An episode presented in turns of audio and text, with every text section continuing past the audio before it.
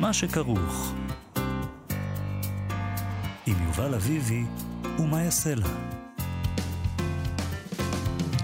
שלום, צהריים טובים, אנחנו מה שכרוך, מגזין הספרות היומי של כאן תרבות. אנחנו כל יום כאן ב-12 בצהריים בשידור חי.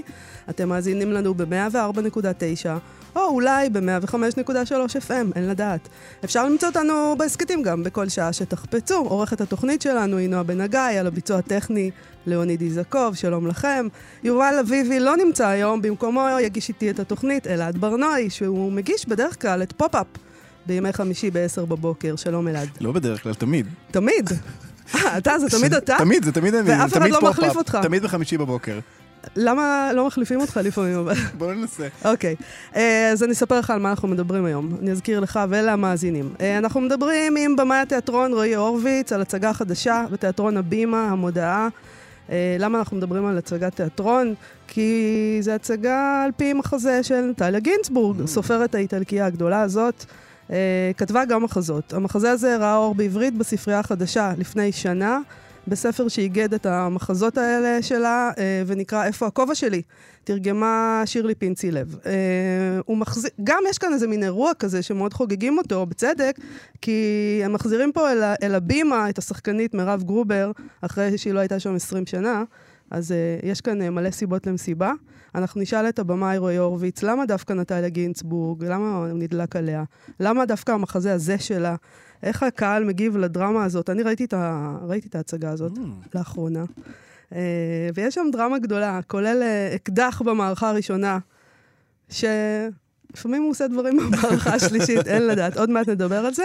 אנחנו נדבר היום גם uh, עם אברהם קנטור בפינת התרגום שלנו, על ספר חדש, הוא תרגם מגרמנית, שנקרא החבל. Uh, ספר קצת מוזר, נכון, אלעד? מוזר, מטריד, כן, אז קריפי. זה... קריפי, כן. אז זה ספר שכתב אדם בשם סטפן אאוס דם זיפן. זה כבר שם שאתה אומר... אני מחכה לומר את השם הזה כל התוכנית, פשוט שוב ושוב. נכון, אני התאמנתי. Uh, הוא יצא עכשיו בספריית הפועלים, אז מה קורה שם? יש שם חבל שצץ יום אחד באיזה כפר נידח, uh, שנמתח אל תוך היער, ואת הקצה שלו אי אפשר לראות. אה, אז, אז, אז מסתובבים סביבו קצת, ואומרים, mm, חבל כזה, עוד לא ראינו. אה, ואז הגברים עושים מה שהם אה, עושים כשהם רואים חבל. הם יוצאים ליער, הם, הם צריכים להבין מה הולך עם החבל, לאן הוא מגיע, מה זה החבל הזה. לא יכולים פשוט להשאיר אותו שם. חייבים לא להבין מאיפה הוא בא. הם לא יכולים להשאיר אותו שם, ואז קורים דברים שקורים כשגברים יוצאים ליער. אה, עוד מעט לא, לא נדבר... לא כל הגברים. לא, זה לא קורה לכל הגברים, אוקיי. אה, עוד מעט נדבר על הספר הזה עם אה, אברהם קנטור, אבל אנחנו נתחיל עם לדה. ספר משהו שגילית. אז לדה הוא גיבור ספר בשם Love לדה, שזה גם מין משחק מילים על Love Letter, שכתב סופר משורר אנגלי בשם מרק הייט. זה ספר שנכתב בשנות ה-60, אבל הוא מעולם לא פורסם, והוא יראה אור לראשונה השבוע, באנגלית, מחרתיים הוא הולך לצאת, זה מין אירוע כזה שמחכים לו. Uh, המחבר שלו, מרק הייט, נולד בדרום לונדון בשנת 1940, למשפחה ענייה, חסרת אמצעים. הוא לא זכה להשכלה רשמית, למעשה הוא למד לקרוא ולכתוב רק בתור מבוגר. עכשיו, טקסטים שלו מעולם לא פורסמו באופן רשמי, ועכשיו uh, משוררים, סופרים שהיו בקשר איתו, חברים, ארכיבאים, uh, הצליחו להרכיב את מה שהולך להיות הרומן הראשון שלו. אה, במאי הקרוב גם תצא אסופת שירים ראשונה שלו, שהוא לא ידוע הרבה על העט. הוא בעצם בחיים לא פרסם כלום, האיש הזה. הוא פרסם כמה שירים, אבל, אבל אי אפשר למצוא אותם. כלומר, כזה מין יודעים, תראי, אני צריך להגיד, זה נשמע קצת מומצא לרגעים. כלומר, יש רגעים שזה נשמע כאילו מישהו עושה לנו ניסוי פה, והם המציאו דמות והם רוצים לראות איך נגיב לדבר הזה, אבל אני מנסה להתעלם מהקול הזה בראש שאומר לי לא להאמין להם. אה, לא, לא ידוע עליו הרבה, על מרקאית, הוא הסתובב הרבה בלונדון. אה, בשלב מסוים הוא גר בצ'פסטור וילאז, במערב לונדון, שזה כמו מין קומונה או סקואט כזה, בוהמיאני, של סופרים, אומנים, משוררים, שחקנים, שכולם גרו שם ביחד ועשו שם אלוהים יודע מה. לא היו לו אה, חיים ארוכים להייט, הוא התאבד בשנת 1972, הוא היה רק בן 32. Uh, ולקח 50 שנה uh, בשביל שהוא יתגלה. עכשיו, הספר הזה, לאו לידע, עוקב אחרי uh, הגיבור ברחובות לונדון של שנות ה-60. לונדון שבה עדיין לא חוקי להיות הומו, רק בשנת 67 זה הפך להיות חוקי. הוא פוגש גברים, הוא פוגש באלימות של גברים, במין, באהבה, ובעיקר בבדידות שבאה לידי ביטוי בצורה של זרם תודעה מעורר. הרומן כאמור יראה אור רק בעוד כמה ימים. אבל ממה שנכתב עליו בינתיים, זה נראה כמו טקסט מאוד מעניין וגם פורץ דרך לזמנו אה, בעיסוק שלו בהומואים, במין, באלימות, אה, ובכלל באנשים ממעמד הפועלים אה, בסו של לונדון. היום זו שכונה הכי יקרה, נכון. הכי מתוירת, כן. הכי, הכי חסרת כל אופי אה, והיסטוריה. אבל אה, מה שמעניין, כאמור, זה האופן שבו הטקסט הזה התהווה, כי הוא, אה, הוא לא הספיק להשלים אותו בחייו, הוא הושלם על ידי חברים ומכרים שהיו לו, להם כל מיני גרסאות לא גמורות, וביחד יצרו איזה משהו. עכשיו, יש בינתיים ביקורת אחת על הספר של מבקר בשם דניאל בארנס, הוא מאוד מתפעל מהספר, והוא כותב עליו, אמנם זה לא סיפור שמותיר תחושה טובה, כלומר feel good story, אבל יש בו חקירה כנה, אפלה לעיתים, של הדעות הקדומות והאתגרים שגברים הומואים בשנות ה-60 נאלצו להתמודד איתם. וכיצד אפילו בתוך כל זה ישנם תענוגות סמויים, כאשר לדה נע ברחובות לונדון בתנועות מיומנות של סוכן חשאי, סמוי אך גלוי לעין. במובן הזה הרומן מעורפל מבחינה מוסרית, ולא מעביר שיפוט על אותם זמנים. אני צריך להגיד ש- you had me את מעורפל מבחינה מוסרית, זה נשמע כמו ספר שאני ממש הולך לקרוא בשנייה שבה הוא יוצא. מעניין אותי כאילו להבין על התהליך של ההוצאה וההרכבה שלו, כי זה נדיר לקרוא uh, טקסטים מהתקופה הזו שעסקו בנושאים האלה, ומעניין אותי כמה... הערפול המוסרי הזה היה נוכח בתהליך של ההשלמה של הטקסט. כאילו, עד כמה הם הרגישו צורך, מי שעצרו את הטקסט הזה, לעדכן אותו או לעדן אותו. אני רוצה... כדי שיוכלו לקרוא את זה היום, כן, האנשים הרגישים והעדינים. ב... לא רק זה, גם, גם כזה שהם יוכלו להרגיש בנוח שמוציאים את זה. כלומר, לא, לא להיות כן. חתומים, אבל זה נשמע, נשמע לי מאוד מעניין, לא? אה, כן, זה נשמע מאוד מעניין ומאוד טרגי. אה, אני כבר אמרתי אתמול בתוכנית, שכשאנשים מתחילים לדבר על מוסר, יש לי חשק לצאת מהחדר. ואני אמרתי לצאת מהחדר רק כי זה רדיו, ואתה יודע, אני מנסה להיות מעודנת. אה, בטח כשזה נוגע לספרות, אז ברור שמעורפל מוסרית נשמע לי דבר נפלא. אה, מה הסיכוי שזה יתורגם לעברית? האמת שקשה לי להאמין. קלוש, קלוש, כן. קלוש ביותר. אה, זה גם תמיד קצת אה, מצער, זה משמח מצד אחד שמוצאים, שגילו ומוציאים כזה טקסט, ומצד שני זה גם מר, שפשוט ככה החיים מתגלגלים. מה ש...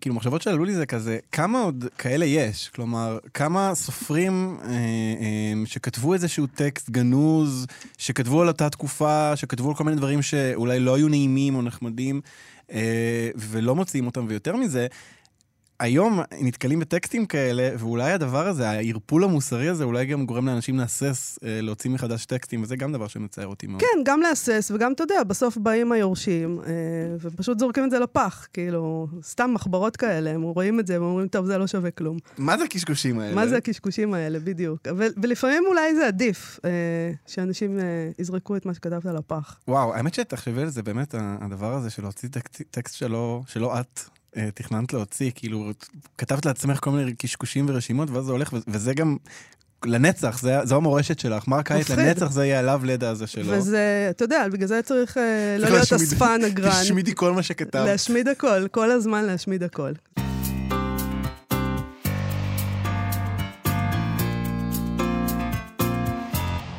ואישה נפגשים, מתחתנים, נפרדים אחרי חמש שנים, הוא ממשיך הלאה בחייו, היא לא.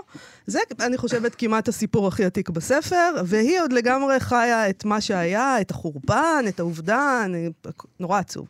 אה, היא מפרסמת מודעה כדי להשכיר חדר בבית שלה. אה, אני חושבת שבעיקר כדי לא להיות לבד, ולבית הזה מגיעה סטודנטית, תמה, צעירה, חמודה, שוכרת את החדר.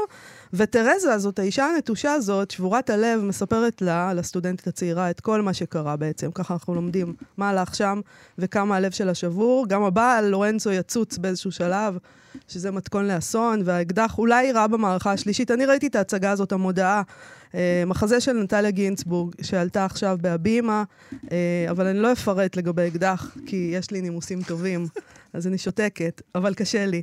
זאת הפעם הראשונה שמחזה של הסופרת האיטלקייה הגדולה הזאת, נטליה גינצבורג, עולה בארץ בעברית. מי שאחראי לכל הטוב הזה הוא במאי התיאטרון דוקטור רועי הורוביץ. שלום, רועי הורוביץ.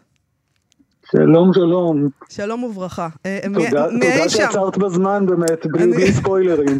אני מנסה להתאפק, אה, אל תתגרד בי בבקשה. תגיד, רועי, אוקיי. למה דווקא נטליה גינצבורג? מה מצא חן בעיניך בה? אוי, אוי, אהובתי משכבר הימים, אני uh, כתבתי לה תוכניה שקראתי אותה לראשונה בתור, uh, כשהייתי סטודנט בניסן נתיב לפני uh, שני עשורים, משהו כזה, וטרם התאוששתי. Uh, היא, היא מופלאה, תשמעי, היכולת שלה לספר סיפור בגוף ראשון, דרך אגב, באמת באופן מונולוגיסטי, ולייצר תמונות כל כך חיות וירידה לפרטים, וה... היכולת הזאת לשלב המון הומור אל תוך סיטואציות איומות ונוראות, האמביוולנטיות של הכתיבה היא, היא סופרת ענקית בעיניי, והגילוי הזה שהיא כתבה גם מחזות, 11 מחזות, היה ממש גילוי פוקח עיניים. זהו, רועי, איך בחרת במחזה הזה כן. דווקא? למה דווקא זה? אה, מנחם פרי שלח לי את, אה, את הקובץ עם 11 המחזות, ואיכשהו היה משהו בסיפור הזה באמת, אה, כמו שתיארת אותו, של הזוגיות הפצועה הזו, שהייתה לי הרגשה שכל אחד מאיתנו בינדר דנדט באיזשהו סוג של איזה יחסים רעילים. מאוחר יותר, דרך אגב, גיליתי שזה באמת גם אחד המחזות היותר מצליחים שלה, זאת אומרת, זה, זה עלה בניישנל, לורנס אוליביה ביים את זה בשנות ה-70 בניישנל, ויסקונטי עשה מזה סרט. אני לא יודע, אני עדיין שואל את עצמי מה, מה היה דווקא באמת בחיבור על הדמות הזאת שלה, אה, של תרזה הזו, אבל אה, משהו שם לחד אותי מקריאה ראשונה. אה, באמת אני חושב שהפצע, הפצע, היא, היא שותתת דם, האישה הזאת. אה, ויחד עם זאת מלאת הומור וחיות ו- ו- ולא מוותרת. באמת, אני חושב שהעובדה שאי אפשר לסכם אותה בוויקיפדיה, זה אולי היה סוד המשיכה שלה בעיניי. אבל אתה חושב שהמחזה הזה, יש בו משהו גינצבורגי כזה, שאתה, שאפשר לאפיין את נטליה גינצבורג דרך הטקסט הזה, כי אתה רואה בו את, את כל הקווים שלה? לגמרי, לגמרי, אני ממש חושב שזה מה ש... כל התורה כולה נמצאת כאן על רגל אחת. גם, גם תוכנית היא שבה באמת אל זירות הפשע האלה של זוגיות רעילה, של ההזדקקות הנואשת הזאת של גברים לנשים ולהפך. אה, כמו שאומרת, היום המקולל הזה שבו נפגשנו, וה, והעובדה שהקשר שהיה גיהנומי, היינו כל כך מאושרים בתוכו, זאת אומרת, האמביוולנציה הזאת של קשר, אה, שמעסיקה אותה גם הרבה מאוד בסיפורים שלה, בנובלות, אה, מופיעה כאן, ובאמת היכולת המופלאה שלה, הסגנונית, באמת לייצר איזו ירידה אובססיבית לפרטים, שהם באמת מין, בסופו של דבר יוצרים איזה מארג כזה שהוא, שהוא קומי טרגי. כן, אני חושב שלמי שזה מפגש ראשון עם נטליה גינסבורג, זה, זה קצר, זה קומפקטי מאוד, זה דחוס. וזה, והכל נמצא שם. אתה חושב, אה, רועי, שיש לנטליה גינזבורג איזו נגיעה אה, לנו בתור אה, יהודים, בתור ישראלים? יש איזה משהו באיכות הזאת שלה, שאנחנו פוגשים אותו באיזשהו אופן מיוחד על הבמה נניח? אני חושב שכן, אני חושב שהעניין הזה של, ה, של המשפחות היהודיות, הצפיפות הזאת של אנשים שאי אפשר איתם ואי אפשר בלעדיהם, אה, ההומור שלה, אה, אני, אני חושב שכן. אה, יש משהו גם, גם, גם בצד היהודי וגם בעניין הים תיכוני, כן. אתה יודע, באיטלקיות נשאלנו, הגיעו לחזרות צוותים של הטלוויזיה האיטלקית שהיו ככה מאוד מסוקרנים גם כן מהעובדה שפעם ראשונה אני מועלת כאן בארץ, ושאלו אותנו הרבה על העברה הבין תרבותית, ו- ומצאנו את עצמנו מודים שבאמת גם, גם הטמפרמנט הזה של הדמויות לא מאוד זר לנו, אתם נכון. יודעים, בין, בין האיטלקים לבינינו, ולא לא נדרשנו כאן לשום איזה מאמץ, אה, איזה פענוח מיוחד, זה מאוד מאוד הרגיש לנו כמו מים טריטוריאליים של אה, משפחה יהודית ממוצעת, כן, כן, כן, ביתו של האדם לא מבצרו. כן. ו... נכון. וגם כן, אבל אני חייבת כן. להגיד, אנחנו מדברים על הדרמות ועל אהבה ועל שברון לב, יש שם רגעים מאוד מצחיקים בתוך כל הדבר הזה. נכון, נכון, זה, זה באמת אחד מ... אה, אחת הסגולות של הכתיבה שלה שתמיד מאוד אה, אה, דיברו אליי, זה באמת היכולת באמת פתאום להצחיק אותך, באמת עין אחת שוחה, עין אחת בוחקת, מה mm-hmm, שנקרא. כן. כן, כן, לגמרי, לגמרי, זה, זה, זה סיפור כזה מאוד רעיל, אבל מאוד מאוד משעשע. והדמויות באמת נעות בין מצד אחד איזו מפוכחות כזאת אירונית, הן רואות את המצב לאשורו ומאוד מאוד מודעות, לבין פתאום איזו תמימות אה, ילדותית כזאת, וכל כך מתחפרות בכאב שלהן, באמת זיגזג כזה. כל הזמן, כל אז... הזמן בתנועה בין כתבים. בוא נדבר על מירב גרובר, שזה כזה מין אה, רגע דרמטי כזה שהיא חוזרת להבימה אחרי 20 שנה, אז היא הייתה בראש שלך מההתחלה? איך, מה, איך זה הלך, הדבר הזה?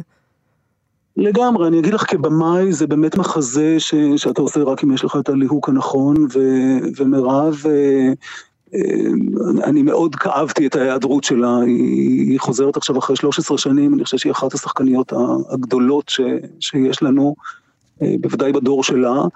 אה, וכן, זה היה לי ברור שזה זה, זה איתה, ואני מאוד שמח גם לומר ש, שגם היא ישר זיהתה כאן שזה באמת טור דה פורס כזה, שאם לחזור אז לחזור עם, עם תפקיד כזה, וגם הבימה, אני חייב אה, באמת אה, להודות גם למשה קפטן, המנהל האומנותי, וגם לנועם סמל, המנכ"ל, ש, שבאמת מאוד זיהו את העובדה שזאת משימה גדולה לשחקנית, היא בעצם מחזיקה את ההצגה הזאת באמת על כתפיה, כי, כי תרזה היא דברנית אובססיבית, היא פשוט באמת... כן, היא לא סותמת. לא סותמת את הפה. וצריך מישהי שתדע, שתדע לנמק את זה ולשאת את כל, ה, את כל האשד הזה של המילים, וכן, מירב זה באמת קאסטינג מופלא, אני חושב. אבל איך עובדים על, ה, על הוויסות? מעניין אותי איך עובדים על הוויסות של, ה, של הדמות הזאת. כי דמות, כאילו, יש בה משהו מאוד לא מבוסת. אה, נכון, אבל אני חייב להגיד לך שיש הרבה היגיון בשיגעון, זאת אומרת, ככל שצללנו לתוך הטקסט הזה, את רואה שבתוך מה שנראה כמין איזה אשד כזה מאוד לא מסודר, יש איזה סוג של לוגיקה פנימית, זאת אומרת, הכישורים, היא עוברת מדבר לדבר, לה יש איזה סוג של, של, של נרטיב מאוד מאוד ברור. אה, וכן גם יש כרונולוגיה, זאת אומרת הרצף הכרונולוגי נשמר, היא מתחילה מהילדות שלה ואז איך היא פגשה את הגבר הזה שהפך עליה את חייה ואז היא פשוט מתעדת באמת בצורה אובססיבית מה הוא אמר לה, מה היא עשתה לו, אבל, אבל, אבל זה עובר בצורה מאוד מאוד כרונולוגית. אז הדבר הזה מאוד מאוד מסייע.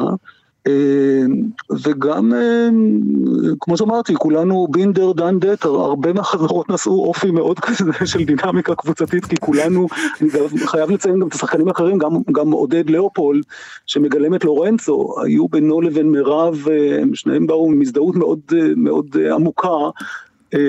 וככה גם ביניהם היו הרבה מאוד ויכוחים, הוא מאוד ייצג את העמדה של, של הגבר, אמר לה, תשמעי, זה lose-lose situation בעצם להיות גבר, כי אם אני עוזב אותך, ו- ולא, ולא מביט לאחור, אז אני, אז אני גבר מניאק ו- ופוגעני, ואם אני בא וממשיך לבקר אותך, אז זה לא בסדר כי אני מנציח את המסכנות שלך ומטפח בך את התקווה, אז מה אתן רוצות ממני? מה נשים רוצות בעצם? מה נשים רוצות? שאלה עתיקה, כן. לא. מה היא ענתה?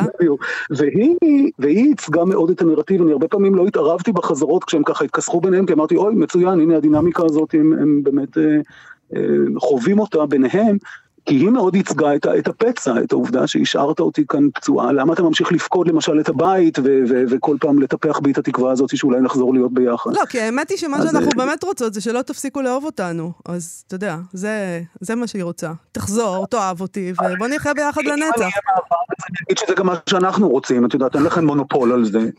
תן לנו לא. מונופול על משהו, אי אפשר שתיקחו הכל, וגם כאילו, לפי מה שאתה אומר, עודד לאופולד, בעצם הגברים, מה אתם, הם הקורבנות בסוף של כל הסיפורים. שיחות השלום בין גברים לנשים. טוב. בדיוק, בדיוק. האמת היא שאחד הדברים היפים כבר בהצגות הראשונות, אני חייב להגיד לכם זה שעשינו מין שיחות עם הקהל אחרי ההצגות, ואנשים באמת ככה מרגישים איזה צורך, לפעמים הדיון היה קצת יותר ארוך אפילו מההצגה עצמה, כי אנשים באמת ככה חולקים את סיפורי החיים שלהם, וממרפקים אחד את השני ככה, כל אחד עם, נכון, עם אני הייתי, ב... אני הייתי. בהצגה כזאת, שבה היה דיון אחרי, ואני נדהמתי. אנשים פשוט uh, רוצים לדבר על uh, הלב השבור שלהם, אין מה להגיד. Uh, זה עורר אותם כן. לדבר הזה. Uh, הבנתי שיש לך מונול... אנחנו מאוד חששנו שאחרי שעה ורבע של, של טקסט כל כך אינטנסיבי, אנשים רק יצאו, ירצו כבר לצאת ו- ו- ו- ולהתאושש, אבל מסתבר שבאמת... אנשים תמיד שמחים להזדמנות לדבר על עצמם. נכון. רועי, יש לך, הבנתי, מונולוג, תת לנו טעימה מתוך ההצגה? אה, חשבתי, כן, קשה לגזור פה מתוך הרצף, אבל אמרתי בכל זאת ניתן למאזינים אה, באמת אה, ככה לטעום את האיכויות האלה של, של גינסבורג, עם ההומור שלה. אז כן, חשבתי שאני אתאים אתכם ככה את ההתחלה. אז היא מפרסמת כאמור מודעה, היא נשארה אחרי הפרידה בדירה הענקית הזאת של חמישה חדרים, ואז היא מפרסמת מודעה, כמו שאמרתי, באמת לא רוצה להיות לבד, ומגיעה אלנה, הסטודנטית שמעוניינת לזכור את החדר, אמרתי, אני אקרא לכם רגע את העמוד הזה. בבקשה. אז uh, היא מקבלת את פניה ואומרת לה ככה, ומירב גרובר עושה את זה הרבה יותר טוב ממני, אבל אה, בסדר. Uh, זו דירת חמישה חדרים, אבל היא גדולה מדי, אז אני רוצה להזכיר חדר אחד לבחורה סטודנטית שתעשה בשבילי קצת עבודות בית, כי אני שונאת עבודות בית, ואת? סטודנטית אומרת, אני לא, קצת עבודות בית לא אכפת לי, וגם אין לי כסף לשלם, לכן המודעה שלך התאימה לי. כמו שאמרתי לך, פרסמתי שלוש מודעות, אחת היא על המזנון הזה, אולי את מכירה מישהו שרוצה לקנות מזנון מעץ הודי משובץ אמיתי אמיתי אמיתי מהמאה ה-19? אני לא מחזיקה סרוויסים בפנים, יש שם רק עיתונים ישנים. אני לא יודעת מה עושים עם מזנון, אני אוכלת תמיד במטבח. מודעה נוספת הייתה בנוגע לווילה שלי ברוקה די פאפה, כי אני רוצה למכור אותה. זאת וילה של עשרה חדרים עם גן. מה אני אומרת גן? כמעט פארק. אני לא נוסעת לשם אף פעם, בפעמים המעטות שנסעתי לשם מתתי מדיכאון. אני לא יכולה לסבול את הכפר, הריח של הפרות בא לי לבכות. אולי כי כשהייתי קטנה גרנו בכפר, התחלתי לשנוא את הכפר כבר בתור ילדה. הייתה לי ילדות מאוד קשה.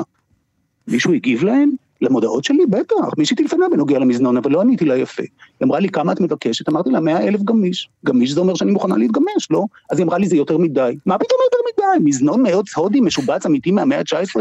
חוץ מזה, היא אפילו לא ראתה אותו. בנוגע לווילה שלי ברוקה די פאפה, עוד אף אחד לא התקשר. ובנוגע לחדר, או, בנוגע לחדר ענו לי כבר ארבע.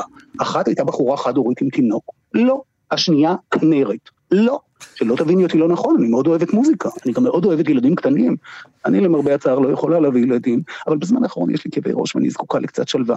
השלישית הגיעה הבוקר, אבל היא הייתה זקנה. במודעה שלי אני כתבתי במפורש סטודנטית, אבל זאת שהגיעה הייתה גמלאית, בת 70 לפחות. לא, לא, לא, לא, לא, אני מעדיפה מישהי צעירה, מישהי מנומסת, מישהי שקיבלה קצת חינוך, שיהיה אפשר להחליף איתה כמה מילים, לשתות כוס תה, כי אני חיה לבד, שתהיה לי קצת חברה. מה אני אעשה עם זקנה? לא חושבת ככה. ברור. אז את רוצה לראות את החדר? עד פה. תשמע, וואו, אני רוצה לראות, אני רוצה לראות את המחזה הזה. אנחנו רוצים לראות אותך, אבל... בגרסה שלך. כן. דוקטור רועי הורוביץ, זה היה מושלם. אה, ההצגה, המודעה, בהבימה, נטליה גינצבורג, תודה רבה לך על השיחה הזאת. תודה רועי. מוצאי שבת הזה חוזרים לבמה. תודה לכם. תודה, להתראות, ביי ביי. עכשיו, שפה אחת ודברים אחדים. מה שכרוך בכאן תרבות, חזרנו אל פינת התרגום שלנו. מאיה, מקודם דיברנו על מה נשים רוצות, עכשיו אנחנו נשאל מה גברים רוצים. באחו שהגיע עד קצה היער, האשוכים, הבין ברנרד במשהו שגרם לו לעצור. קו מתפתל, כהה, נמתח בין העשבים, קו שלאור הירח נראה רק בקושי, כמו נחש. מה זה יכול להיות? בצעד מהוסס מעט, מכמת את מצחו, הוא הלך לשם. על הקרקע היה מונח חבל. זה הכל. אחד האיכרים בוודאי שכח את זה כאן, או שאולי ילדים שיחקו בזה. מאוכזב יותר מאשר סקרן, הוא רחן מטה להעיף מבט מקרוב, ומיד נדהם. לא יכול שלא להוציא את המקטרת מפיו, ובשריקה חרישית לפלוט חתיכה טובה, כל הכבוד, כלוא חזק ואבק האגודל. חבל כזה לא היה לאף אחד בכפר, זה ברור. אבל מי הוא יכול להיות שייך? כך כותב הסופר סטפן אאו... וואו, סטפן אאומדז סטפן אאוס דם זיפן. אאוס דם זיפן. אני התאמנתי על זה כל הבוקר. סטפן אאוס דם זיפן. אאוס דם זיפן, מה הבעיה? איזה שם. בספר החבל. אבא שלי היה אומר שיחליף את השם קודם, אחר כך כל השאר. אה, הוא כתב ספר שנקרא חבל, שיוצא עכשיו בהוצאת ספריית הפועלים, בתרגום מגרמנית של אברהם קנטור. אז מה העניין עם החבל הזה, ולמה הגברים של הכפר הולכים בעקבות החבל, ומי זה בכלל סטפן אאוס דם זיפן? לפחות על זה אנחנו יכולים לענות. הוא דיפלומט גרמני שחי בברלין, וזה הרומן ה... אה, שלישי שלו, שהופקה על פיו גם סדרת טלוויזיה בשנת 2020. הראשון שלו שמתורגם אה, לעברית, אברהם קנטור שתרגם את הספר, הוא סופר, מתרגם ועורך, שהיה במשך שנים רבות גם מנכ"ל ספריית הפועלים, והוא עורך את סדרת ציפורת תרגום, שבה יוצא הספר הזה. שלום אברהם קנטור. שלום וברכה. שלום. למה מצא, כאילו, מה, מה בספר הזה תפס אותך? למה, איך הגעת אליו ולתרגם אותו לעברית? איך הגעתי אליו זה לא כל כך, אה, לא כך בעיה, כי כל הזמן דוחפים לנו ספרים ומנסים להציע לנו לקחת. הוא הגיע אליך. כן. אבל למה הוא מצא חן בעיניך? כי הוא מיוחד, יש בו משהו מאוד מאוד uh, מיוחד. אני, אני לא רוצה לעשות uh, ספוילר, אבל uh, הוא מעורר כל הזמן שאלות שהן קשורות באורח החיים ובכלל אה, טעם החיים. ולא נותן תשובות, רק אה, מעורר שאלות. אבל נעשה קצת, זה לא ספוילר. אנחנו, יש פה סיטואציה כזאת שבה יש חבל, אז אנחנו לא... מה, מה זה הדבר הזה? כאילו, בדיוק, הוא נמתח אל תוך... קודם כל, קודם כל המקום, המקום והזמן. זה, זה כפר נידח במקום אה, כללי, בלתי כן. ידוע בכלל, לא הכפר, לא התקופה. נכון. זאת אומרת, זה יכול להיות בכל מקום ובכל תקופה. ופתאום החבל הזה נמתח אל תוך היער, והגברים. מחליטים ללכת, לראות לאן זה מגיע הדבר הזה. כן, וצריך להגיד לפני זה שזה כפר כזה, את יודעת, אה, שלב, חיים שקטים, הכל שגרתי מאוד, ופתאום החבל הזה משנה את הכל. נכון, אבל יש שם איזה עניין שבעצם הגברים האלה, יש התלבטות. לגברים יש נשים, והם עושים את, מה, את המוטל עליהם תמיד, והם קוצרים כשצריך לקצור, וכל מיני דברים כאלה. אה, אבל הם, הם פשוט עוזבים הכל והולכים להרפתקה. יש שם בסוף איזה עניין כזה עם גברים. זה לא מתחיל בסוף... ככה, זה מתחיל ככה שהם רק רוצים לפענח, מה נכון, אבל בס... בש... יש איזה רגע, את הרגע הזה של הגבריות הזאת, שחייב, צריכה לצאת, כן, אין מה לעשות, היא צריכה לצאת למרחב. זה אה, אה, ניסיון לפענח מה זה הדבר הזה, המוזר הזה ששובר את השגרה בעצם. נכון. זה מושך אותם כמו שזה מושך את הקורא להמשיך לקרוא מה, לאן זה הולך. אה, לאורך כל הסיפור. כל הזמן זה מושך אותם עוד ועוד, וזה לא שאין כאלה שרוצים לחזור לשלווה. Mm-hmm. יש גם שניים שרוצים נכון. אה, למרוד בדבר הזה, ונוסף לזה יש כמה עניין של אה, מנהיגות, יש שם איזה מנהיג שהוא לא בין החברה הזאת, הוא בא מחברה אחרת, הוא שונה מהם, והם מקבלים אותו. יש לנו, לפחות. יש לנו רמז ב, בשפה של הגיבורים, של הדמויות, אה, לגבי איפה הם נמצאים, או מה הם, כלומר, אנחנו לא יודעים, אנחנו לא ממוקמים הרי, נכון? אבל אה, הגרמנית במקור היא מאופיינת באיזשהו אופן מבחינת ניב, מבחינת מעמד? אה, לא שאני מבחין בזה, אני לא מומחה גדול לניבים של השפה הגרמנית, אני לא, לא הבחנתי בשום דבר כזה, ואני חושב שזה גם לא מתאים לגישה הכללית, כי בעצם הוא מנסה ליצור תחושה של כל מקום. Mm, אז נכון. אם זה היה מחובר לאיזה ניב, זה היה קצת מפריע לזה. אני רוצה לשאול אותך באופן כללי על העניין הזה, על הסדרה הזאת, אה, שיוצאת בספריית הפועלים, סיפורת תרגום, אה, ולך יש ניסיון, היית המון שנים אה, מנכ"ל של ספריית הפועלים. ואנחנו לא בתקופה מאוד מאוד טובה מהבחינה הזאת של קריאה, כשאתה מוציא ספר כזה, לא יודעת למה אתה בדיוק מצפה. אתה חושב שיש קהל? קודם כל, זה שיש קהל זאת עובדה. נכון שהקהל הולך וקטן כל הזמן. כן. אבל עדיין אה, אנחנו צריכים להתאמץ הרבה יותר כדי, אה, כדי למכור, אבל יש קוראים.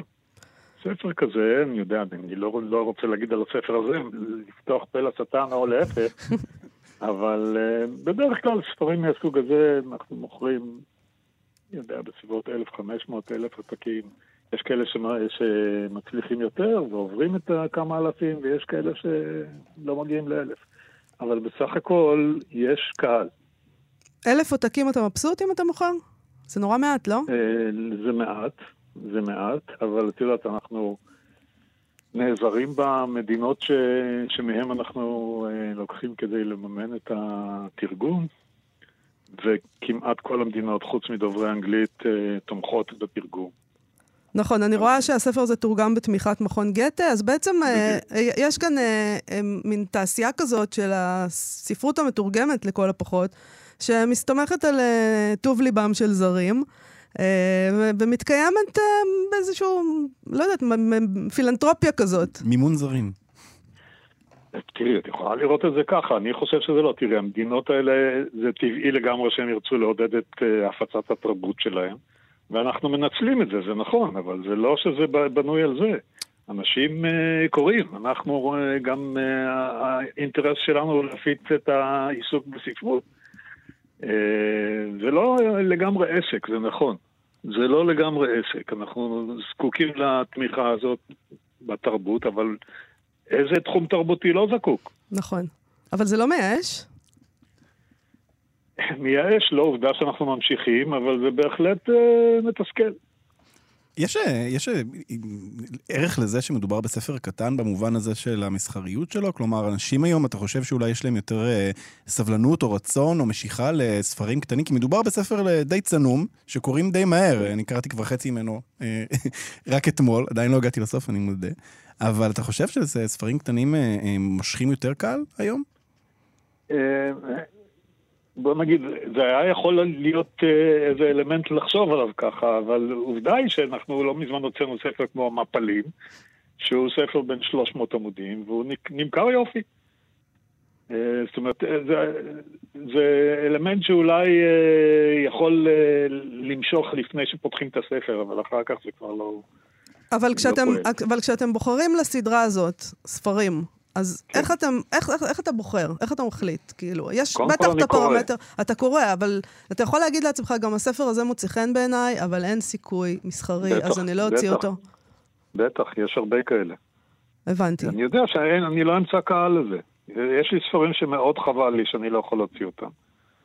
אבל גם יש ספרים שאני מסתמך על זה שתהיה לי תמיכה גדולה, ולפחות הקהל הקטן שימצא עניין בזה.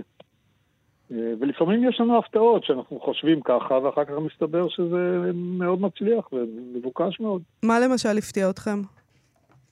אה, בואי נגיד, אותי זה הפתיע, את נוגה לא בכלל. נוגה אלבלח, אה, מנכ"לית, כן. כן. שהיא שותפה שלי זה וואלאס, ספרים של וואלאס. אה, אוקיי. בסדר. דויד פוסטר וואלאס. דויד פוסטר וואלאס, שעוד מעט כן. יוצא... מהתלה אינסופית. מהתלה אינסופית. הוא יצא כבר, אה, אוקיי. אנחנו עוד לא קיבלנו אותו, אבל אנחנו מחכים לו בכיליון עיניים. אה, אברהם קנטור, תודה רבה לך על השיחה הזאת. דיברנו על החבל, סטפן אאוסדם זיפן. איזה שם מאתגר. תודה רבה לך. דבר. להתראות.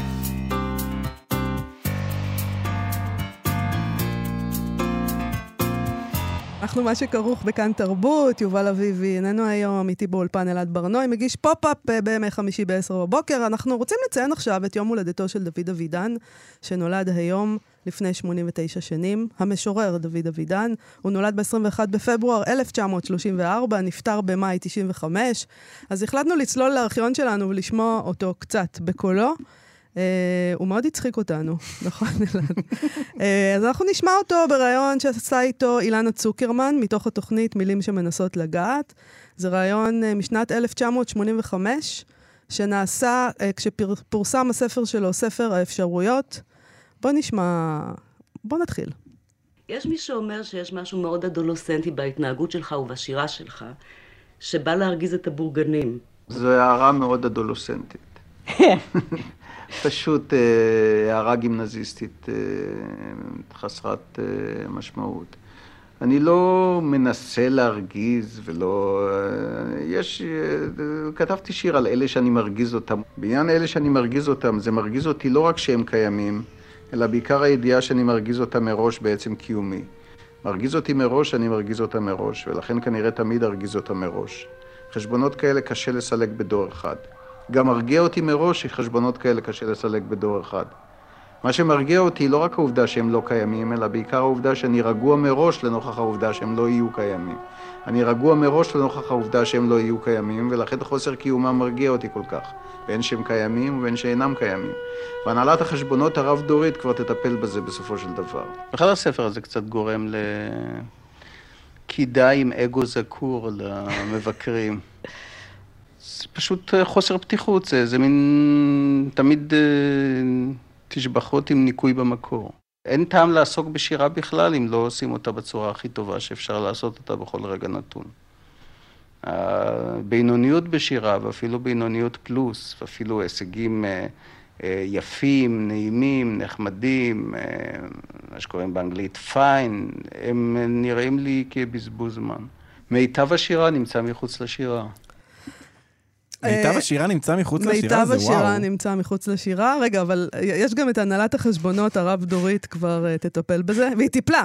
כאילו, דוד אבידן, מי אתם? זו הערה מאוד אדולוסנטית, פשוט הערה גימנזיסטית. לא, זה תשובות מדהימות, גם שהם שומעים שהיא מוקסמת ממנו, המראיינת. גם אהבתי שהוא אמר, אה, כמו בפרסומת של חומוס אה, צבר, אני חושב, אין, חומוס עושים בעבר שלא עושים בכלל, אין טעם לעסוק בשירה אם לא עושים אותה בצורה הכי טובה שאפשר בכל רגע נתון. כל משפט שהוא אומר זה פשוט... נכון. אתה יודע, הוא קורא את השיר, ואין הבדל בין השיר אה, לשאר הדברים שלו מבחינה פואטית. הוא פשוט מדבר בשירים, זה, זה באמת כל כך יפה. נכון, ו... אבל אתה יודע, כשאני מתנהלת ככה, אתה אומר לי שאני בן אדם לא מבוסת. שאתה לא, לא, לא אדולוסנטית. אז מעכשיו תגיד לי אדולוסנטית. כן, טיפוס ילדותי קצת. בוא נשמע עוד קצת. דוד, אתה יודע שחוזרים ומאשימים אותך בעודף אגו? אני רואה את עצמי כמפעל מילולי. ולכן גם אה, ההאשמות על... Uh, על אה, עודף אגו, הן מגוחכות, כי בעצם זה לא האגו שלי, אלא זה האגו של המפעל, זה האגו של המילים. במידה של המילים, למוצרים המילוליים, למפעל שמייצר אותם, יש אגו, אז יש אגו בתוך הטקסטים שאני כותב, אבל זה לא האגו שלי, זה כבר האגו של הלשון ושל הביצועים בתוך הלשון. שיש להם סוגסטיה משלה, חיים משלה, שאין לך כבר פיקוח על זה, שזה כבר הדבר חי חייו? יש להם אגו משלהם, יש להם נוכחות משלהם. לכל מפעל יש אגו. כמו שלסוני ולניישנל ולג'נרל מוטורס יש אגו, אז יש אגו למפעל מילולי. אבל זה לא בהכרח האגו של בעל המפעל. זה כבר האגו של התוצרים שהוא מייצר. ו- וגם לכל ספר יש אגו משלו, ולכל שיר יש אגו משלו. ולכן כשבאים אה, אה, מבקרים מיושנים ומנסים נניח לשבח שירה מסוימת, אבל אומרים, אבל מפריע לי האגו של המשורר, אז בעצם הבעיה שלהם היא הבעיה בין האגו שלהם, בין האני הקורא לבין המושא הקרוא. ולא, היא לא בעיית האגו שלי, היא לבעיית האגו שלהם. אה, הם לא יכולים, משום שהם לא יכולים להתמודד עם, עם אגו של אה, תוצרים אה, מילוליים, אז הם מתחילים לחפש מאחוריו את האני העליון שכאילו כביכול מדריך אותם. אבל האני העליון הזה, הוא התערב בהם רק לשעה קלה, רק כשהוא ביצע אותם, ואחר כך הוא ניתק את ההתערבות שלו והניח אותם לנפשם. ספר האפשרויות הוא כבר מהות נפרדת. מה שמיוחד באמת במבנה שלו זה שקשה לזכור את כל השירים. אפילו אם קוראים אותו הרבה פעמים, קשה מאוד לזכור את כל השירים. אני עצמי... לא יכול להצהיר שאני מכיר את הספר הזה היכרות אה, אינטימית קרובה, אני צריך כל פעם לדפדף בו מחדש. הוא דומה מבחינה זאת אה, אולי לספרים כמו התנ"ך. הדוגמה של התנ"ך היא טעונה מאוד. אה, אני לא גורס שהשירה צריכה לדעת את מקומה, אני חושב. היא צריכה לדעת את מקומה המורחב ולא לדעת את מקומה. והיא צריכה לפלוש לתוך אה, מקומות שלא יוחדו לה מלכתחילה. כדי להשפיע יותר על הסביבה. טוב, תשמע. זה כאילו סוני, נשיונל, ג'נרל מוטורס ודוד אבידן. ספר האפשרויות והתנ"ך. והתנ"ך. מאשימים אותך בעודף אגו, אני רואה את עצמי כמפעל מילולי, זו תשובה, תשובה שלא תאמן. גם זה שהוא הוא, הוא, הוא לא מדבר על עצמו, הוא אומר, לזה יש אגו, לסוני יש אגו, לתנ"ך, להכל, אבל... אבל הוא יודע מה הוא עושה כשהוא עונה ככה, נכון? הוא כאילו, הוא, הוא ממש ממחיז את האגו בצורה הכי... ושים לב שהוא הכי רגוע, הוא כאילו מדבר בשיקול דעת, את הדברים. תשובה, היא אומרת לו, הדוגמה של התנ"ך היא דוגמה טעונה. דוגמה טעונה. זה נורא מעניין שהיא לא צוחקת, אגב. כי אם הוא היה יושב פה ומדבר איתנו, אני חושבת שהיינו מתפקעים מצחוק, לא? כן, טוב, זה גם, זה באמת, אה, אה, את יודעת, שנת 85. עוד לא, לא המציאו את הצחוק אז. הם עדיין לא ידעו מה זה הומור, כן. עדיין לא המציאו את ההומור, אז גדלנו, זה היה קשה. זהו, בגלל זה, בגלל זה, עם זה אנחנו מתמודדים עכשיו. אבל, לא, יש באמת משהו קצת יותר אה, מעונב, כלומר, זה ברור שהיא שואלת את השאלות, ומה היא מרגישה באמת. זה כן, שומעים מתחת כזה למילים שלה את מה שהיא אומרת, יש רגע שהיא טיפה מחניקה שם איזה צחוק, אבל, אבל היא כאילו לא יכולה לתת לזה מקום אמיתי, לעצור ולהגיד לו, אה, אה דוד. דוד, באמת. דוד, תהיה רציני רגע. רגע, שנייה. זה לא התנ"ך, בוא. בוא, כאילו, ספר טוב, כן? שירים יפים. תנ"ך זה לא. נכון. אוקיי, בוא נשמע עוד קטע לסיום. אתה מאמין ששירה משפיעה על הסביבה? כן, ודאי. צירופי מילים יכולים להשפיע על הסביבה. הם משפיעים לא רק על קוראים בודדים, אלא... הם משדרים שידורים אל, ה... אל הסביבה ב... בטכניקות תת-תקשורתיות וטלפתיות ו... ואחרות ו... וקטעי אסוציאציות. אה, יש לשירה השפעה הרבה מעבר למספר העותקים הנמכרים של ספר נתון. ובדרך הזו שהיא תפלוש אל, אל המרחב התעשייתי והאחר, היה זאת רצוי, הכוונה? היה רצוי בהחלט ששירה אה, תפלוש יותר לתוך תקשורת ההמונים. עובדה ש, שכשמופיע איש רוח, סופר או יוצר בתוכנית טלוויזיה במשך כמה דקות, זה מעורר לפעמים סערה ונשאר בזיכרו, בזיכרון האנשים הרבה מעבר להופעות של פוליטיקאים או כלכלנים או משפטנים. אילו היה יותר מהחומר הזה, התמציתי, האינטנסיבי, אז uh, תקשורת ההמונים הייתה יכולה לשאת איתה יותר מסרים כבדים, אלא... ו... ולהגיע למקומות שהיא לא הגיעה אליהם מלכתחילה. האידיאל, כפי שאמרתי פעם, זה ששיר לא רק uh, נכתב uh, ברגע שהוא נחווה, אלא הוא גם נתפס ברגע שהוא נכתב. זאת אומרת שבעצם היה... האידיאל היה שלכל משורר יהיה איזה מין טלפרינטר או מסוף... וטוב הוא יוכל בו זמנית עם כתיבת השיר לפרסם אותו בכל תחנות הטלוויזיה בעולם בכמה וכמה שפות, בו זמנית או כמעט בו זמנית אם ייכתבו. טלפרינטר או מסוף, פייסבוק, לא? הנה, אם, איך הוא היה חוגג עכשיו? איך הוא היה נהנה, לא? הוא כל יום היה שם עף בפייסבוק. אה, הוא לא נשמע לי כמו הטיפוס שחוגג ונהנה, אני חייב להגיד לך. למה, הוא היה מסתובב ושתה ונשים, אתה... נראה לי שאם לכולם היה, כלומר, אם לכולם היה את המכשירים האלה, אם כן, לכולם היה טוויטר, לכולם היה זה, הוא היה מתבאס על זה. שים לב שהוא אמר טלוויזיות ברחבי העולם, כלומר, מה זה פייסבוק? הוא אינטרנשיונל, על מה כן. אתם מדברים? טוב, זה בן אדם שבאמת מצער אותי ש... אני לא יכולה לראיין אותו בעצמי, אה, אבל ככה זה קרה. עד כאן תוכניתנו להיום. אלעד ברנועי, תודה רבה לך שהיית איתי. תודה, מה יעשה לה. תודה גם לעורכת התוכנית, נועה בן הגיא, ללאוניד איזקוב על הביצוע הטכני. אנחנו נהיה פה שוב מחר, להתראות.